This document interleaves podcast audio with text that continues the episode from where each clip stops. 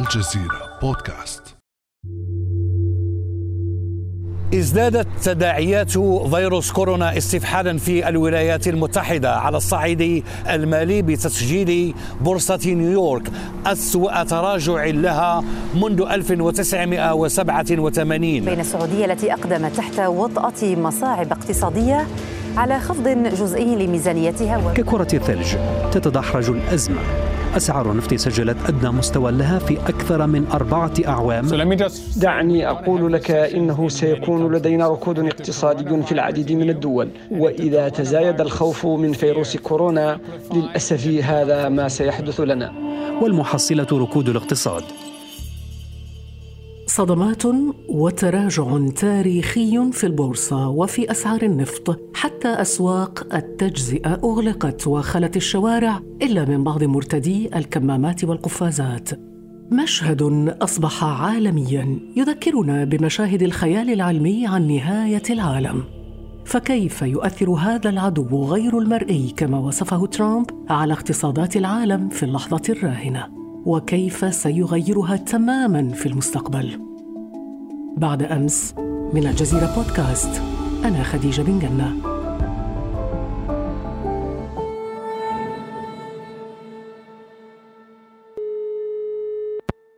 معنا حاتم غندير رئيس قسم الاقتصاد بقناة الجزيرة عبر الهاتف لضرورة التواصل عن بعد في زمن كورونا. حاتم أهلا وسهلا بك. أهلا وسهلا خديجة ومرحبا بك خديجة. حاتم عادة نلتقي في غرفة الأخبار لكن كورونا فرقنا. نعم كورونا الآن يعني فرض علينا أنماط جديدة من العمل. نعم عبر الهاتف أو أونلاين. نعم. حتم تراجع إذا في أسعار النفط وتحذيرات كثيرة وكبيرة من كساد اقتصادي. هل أصبحت الأزمة الاقتصادية بسبب كورونا في حكم اليقين؟ نعم خديجة الأمور يعني منذ ظهور أزمة كورونا قبل أسبوعين أو ثلاثة العالم يشد أنفاسه. البورصات تتهاوى بشكل غير طبيعي. يعني لم نشهد هذا منذ سنوات عديدة ربما حتى في الأزمة المالية العالمية 2008 كانت الأمور أقل وطأة. كان هنالك أمل في استيعاب ما يحصل بالنسبة للأسواق. كان بإمكان الحكومات عندما تعلن عن ضخ مليارات الدولارات لدعم الاقتصاد كانت هنالك استجابة. الآن كل الحكومات في العالم تضع أيديها على قلوبها. تحاول أن تطمئن الناس تحاول أن تطمئن الاقتصاد لكن لا حياة لمن تنادي مليارات الدولارات التي وعد بضخها. لكن الأسواق استمرت التهاوي حالة هلع نشهدها في الاقتصاد العالمي بشكل عام. طب ملامح هذه الأزمة ما هي؟ ومن تشمل أيضا؟ الاقتصادات طبعا بطبيعة الحال تأثرت بشكل كبير لأنه النشاط البشري كله تقريبا أصبح شبه مشلول حاليا. عندما نتكلم على قطاع الطيران على حركة الناس على الإنتاج هنالك تباطؤ شديد جدا لم يسبق أن شهدت البشرية وضعا مشابها حتى في الحروب. آه، الحرب العالمية الأولى الحرب العالمية الثانية. ظلت هنالك دول بمأمن آه، الولايات المتحدة الأمريكية على سبيل المثال لم تتأثر بالحرب العالمية لا الأولى ولا الحرب العالمية الثانية بل بالعكس زودت إنتاجها في الحرب العالمية الثانية نحن نعلم ذلك. الآن في موضوع كورونا الأمور مختلفة تماما. الدول أغلقت حدودها. الكثير من المصانع أغلقت أو وقفت أو قلصت نشاطها. كل الشركات الكبرى الآن بدأت في عمل أنظمة طوارئ للعمل. للإنتاج لكن ما هي القطاعات الأكثر تضررا من كورونا؟ بدأت الأمور بقطاع النقل الطيران السفر السياحة. كان الأكثر تضررا على اعتبار أنه إلغاء الكثير من حجوزات الطيران إلغاء الكثير من حجوزات الفنادق تعد بمليارات الدولارات هذه الخسائر. في شركة طيران أعلنت إفلاسها منذ الأسبوع الأول لبداية تفشي المرض. الآن انتقل الموضوع بعد ذلك إلى الشركات الصغيرة والمتوسطة الكثير منها أغلق مطاعم ومقاهي. نحن نتكلم الآن عن فقط ربما عشرة أيام إلى أسبوعين. ولا نعم. ندري إلى أي متى سيستمر عملية التوقف قطاع النفط والمحروقات أيضا تأثر؟ قطاع النفط والمحروقات تأثر بشكل كبير جدا. وإحنا نعلم بأنه مع انخفاض النشاط الإنساني انخفاض السفر والحركة والتصنيع سيقل الطلب على النفط وعلى الغاز. وهو ما حصل تحديدا. فأصبح هنالك معروض كبير في سوق الطاقة. للأسف الشديد كان يؤمل. نعم. كيف تأثر العالم العربي بكل هذا؟ طبعا العالم العربي هو جزء من هذه المنظومة خديجة. يعني لما نتكلم على حركة النقل والإنتاج والصناعة طبعا في تأثر كبير جدا خاصة الحكومات العربية أغلبها قدرة مالية ضعيفة وسوء تسيير وإدارة. أصلا كانت اقتصادات أغلبها مأزوم. لكن بالنسبة للدول المنتجة حتى التي كانت يعني لديها بحبوحة قليلة من المال للأسف الشديد الآن ستعاني وتعاني بشدة بسبب انهيار أسعار النفط، نحن نتكلم اليوم عن أسعار 25 دولار للبرميل، قبل سنة كان السعر 70 دولار للبرميل، فتصوري هذا الفرق يعني أنا أقول لك إنه حوالي ثلثي نعم. الدخل المتأتي من النفط سيفقد خلال الأيام المقبلة ولا ندري إلى متى سيستمر هذا النزيف. هل هذا حاتم ما يبرر قرار السعودية بتخفيض 5% من ميزانيتها السنوية لمحاربة كورونا؟ نعم خديجة. السعودية الآن ربما من الدول التي ستعاني كثيرا يعني من جراء انخفاض الأسعار. إحنا نعرف بأنه كورونا يحتاج إلى نفقات إضافية فضلا عن أنه أسعار النفط الآن قلصت بشكل كبير جدا في مداخيل موازنات الدول المنتجة وخاصة السعودية. يعني القرار الذي اتخذ في اجتماع أوبك الأخير بفك الارتباط بين الدول المنتجة وغير العضوة في أوبك وبالتالي السعودية قررت أن ترفع الإنتاج وبالتالي إحنا شهدنا انهيار مريع في الأسعار. لم نش نشهده منذ 18 عاما. وهنا يعني ما زلنا نتحدث عن التداعيات الاقتصادية لكورونا. تزايد نسبة البطالة بفعل إغلاق المؤسسات أو انهيار الاستثمارات. ماذا يمكن أن نقول؟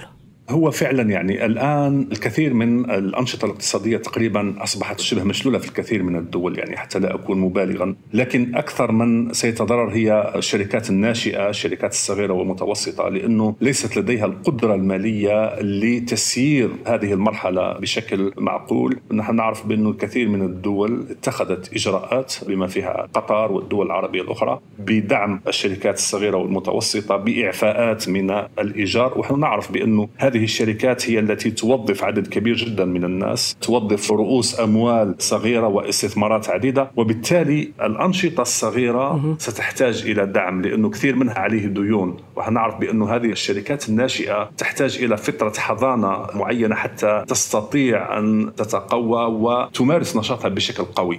أغلبها في حالة ضعف مثل الإنسان تماما عندما يكون صغير يحتاج إلى رعاية أكبر. وهذا ما نشهده بالنسبة لهذه الشركات الكثيرة.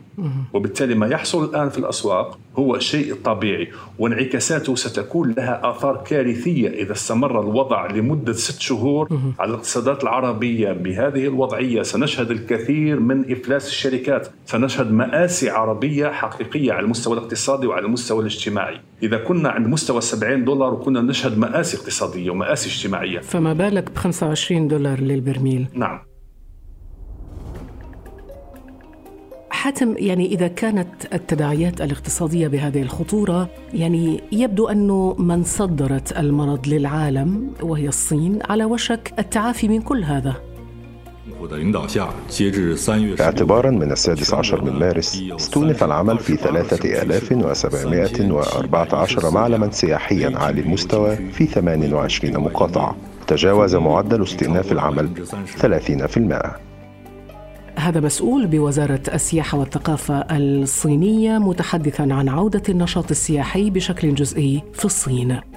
حاتم بينما يتعرض إذا العالم أجمع لهذا التراجع الكبير بدأت الصين فعليا في التعافي من أثار هذه الأزمة هل يعطي مؤشرات مستقبلية عمن سيقود المرحلة الاقتصادية المقبلة؟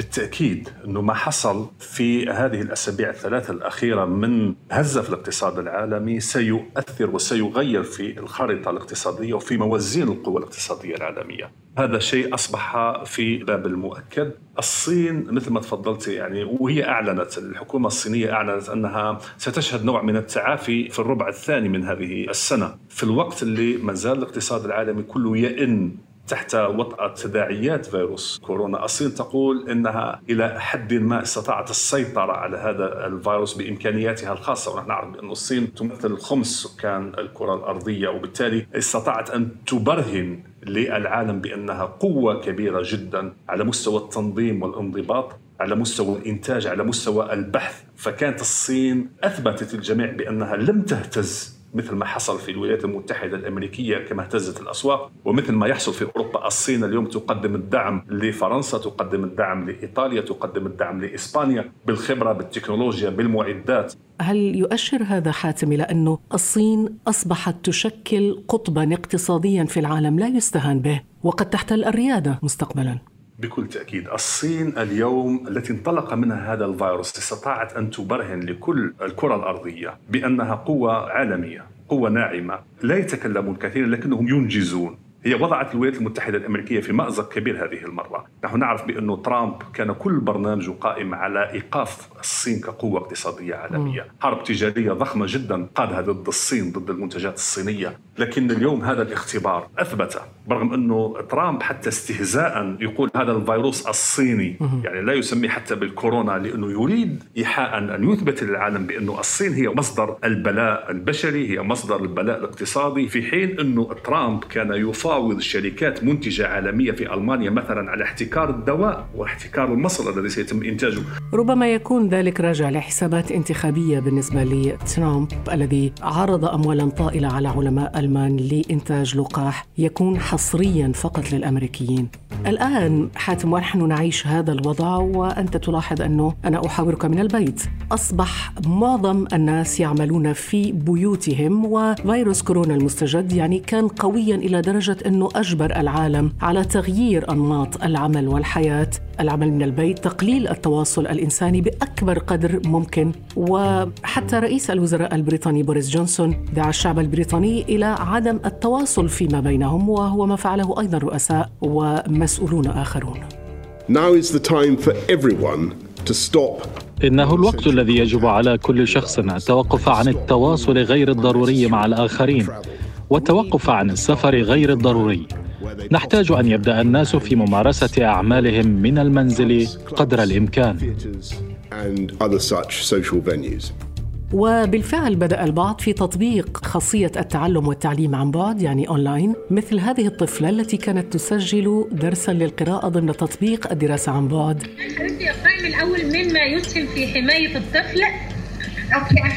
مما يسهم في حماية الطفل والحفاظ على سلامته كما أن لأول مرة إذا نرى العالم بالكامل يدار عن بعد والتكنولوجيا الافتراضية والاعتماد على الذكاء الاصطناعي يطبقان على نطاق واسع في العالم حاتم كيف يمكن أن يغير فيروس كورونا المستجد شكل الاقتصاد في المرحلة المقبلة بحيث يصبح اقتصاد أونلاين إن صح التعبير؟ نعم. هذه لأول مرة يتم حقيقة اختبار قدرات العالم في تبني التكنولوجيا العمل عن بعد للإنتاج عن بعد. كورونا عندما اجتاح الكرة الأرضية جعل التباعد بين الناس ضرورة. الكثير من الشركات والكثير من الدول أجبرت الناس على البقاء في بيوتهم وبالتالي التعليم عن بعد والعمل عن بعد والتواصل والإنجاز عن بعد. هذا ما يحصل خديجة تماما مثل ما كان يحدث قبل الحرب العالمية الأولى. عندما كانت الآلة في بداياتها وكان الإنسان متخوف من الآلة وكان الحديث وقتها الاقتصادي والاجتماعي والعلمي هل يمكن أن تحل الآلة محل الإنسان؟ جاءت الحرب العالمية الثانية لتضع الجميع أمام هذا الاختبار. الآلة اشتغلت بطاقتها القصوى وقتها وأصبح فيه موائمة بين الإنسان والآلة واستمر هذا الوضع إلى يومنا هذا. قبل 20 سنة كان الحديث هل يمكن أن يصبح التكنولوجيا الرقمية وهذه الثورة أن تغير في نمط الإنسان الإنتاج أن تغير في نمط السلوك الاقتصادي بالنسبة للإنسان بالنسبة للشركات. بدأ هذا بشكل محتشم لكن اليوم كل الشركات العالمية وكل الدول في العالم بدأت تبحث على المنصات الرقمية سواء في التعليم سواء في الإنتاج. شفنا انه كل الشركات اليوم أصبحت تختبر قدراتها في الذهاب إلى التكنولوجيا الحديثة للعمل عن بعد للتعليم عن بعد لكل ما كنا نقوم به بشكل تقليدي. اليوم اصبح نقوم به بشكل أنا وأنت اليوم. قبل شهرين سجلنا في الاستوديو. صحيح. اليوم نحن نسجل عن بعد لأنه مفهوم المكان بدأ يتغير. لكن لا يمكن حاتم ان أقدم نشرة أخبار من البيت.